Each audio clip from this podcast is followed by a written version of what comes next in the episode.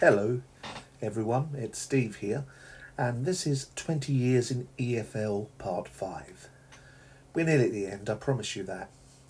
I was trying to do an outside broadcast podcast today, but didn't quite work on my phone, so I'm going to have to try that again at another point. So, let's talk about my twenty years in E F L. This is Part five. We're now in the year twenty fifteen. In August twenty fifteen, I secured a part-time teaching job in a Japanese school in a local in a local Jacobean manor house. For years, I'd seen Japanese students on my way home and wondered where they studied, as it would be good to work nearer home. After nearly forty years of commuting by train in and out of London, I thought it was time for a change. At the time, I didn't realise how much of a change it would be, but it was very different.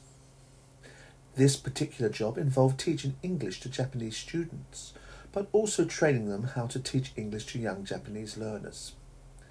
It had been decreed by the Ministry of Education in Japan that English would become a compulsory subject for primary school children there. I'd not had much experience of teacher training up to this point, but had observed and critiqued countless lessons in my previous schools. So, I did a lot of background reading on teacher training, and once actively taking part, I found it very enjoyable. In September twenty fifteen, I became the Director of Studies and E S L Coordinator at this school. I remained there until twenty twenty, when due to circumstances beyond my control, I could no longer continue working there.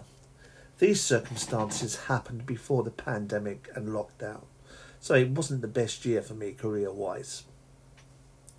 As I have mentioned, the school was a short journey from my home, five-minute walking distance, and I was only the not I was the only non-Japanese person there.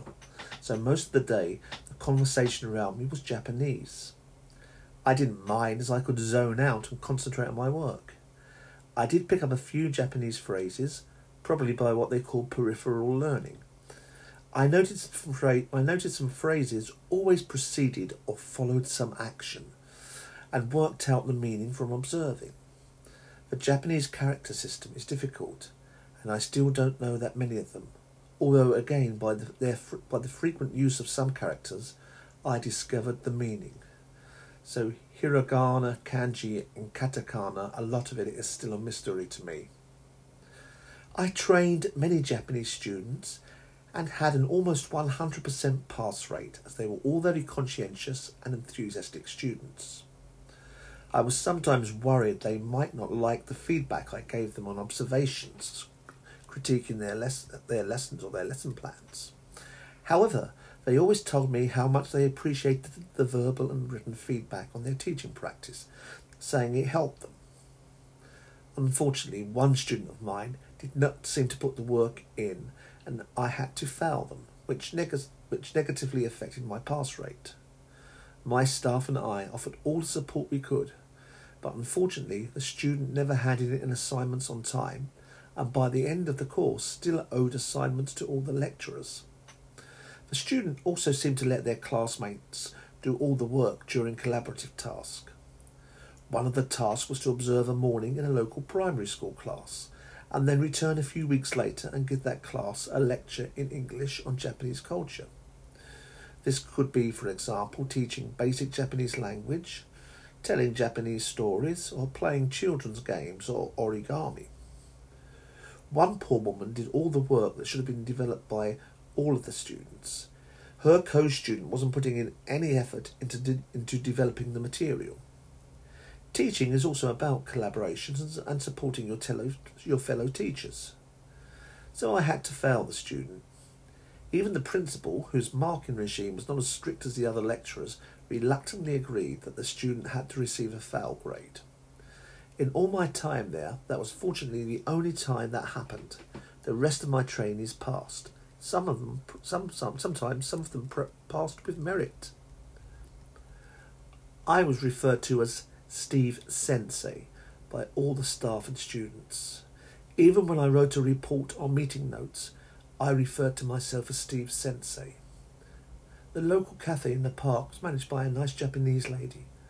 Once they discovered I worked in the school, the lady there and the, the manager there and the staff also referred to me as Steve Sensei. I found it both quite funny and endear- and endearing at the same time. If you look on the website, you can see my attempt to write Ohayo gozaimasu, which means good morning. You use this phrase up until about eleven a.m. in the morning, and after that you use Konnichiwa. See, I did learn something in five years. I also taught I E L T S classes for Japanese students, plus lectured on E F L methodology to classes where they were learning how to teach Japanese to non-Japanese speakers. In the summer for three or four weeks, I trained Japanese students in using English for teaching Japanese to non-native speakers. That was quite interesting, as I was observing classes in a language that was relatively unknown to me.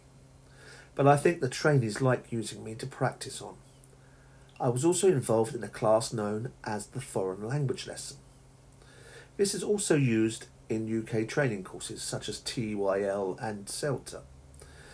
The, um, or sorry, T E F L I should say rather than T Y L, T E F L and CELTA. The trainees receive, the trainees receive instruction in a foreign language to give them an example of how it feels to learn another language from the very beginning and as an adult. Generally, the language is not that common, so to have a lesson in French or Spanish would probably be unusual. My second language is Danish, so I mainly taught that to the trainees, using the direct method. I would not speak in English and only Danish for the entire lesson, using pictures and prompts to illustrate the language. I'd say ninety-nine percent of the students enjoyed the lessons. I always found it amusing afterwards when Japanese, stu- when, when Japanese students would greet me in the park in the Danish language. I have also used basic Spanish and basic Russian in the lessons too, and quite enjoyed it. That's the end of this episode. Thank you very much for listening. I think I now need a cup of tea for my dry throat. See you again soon. Bye-bye.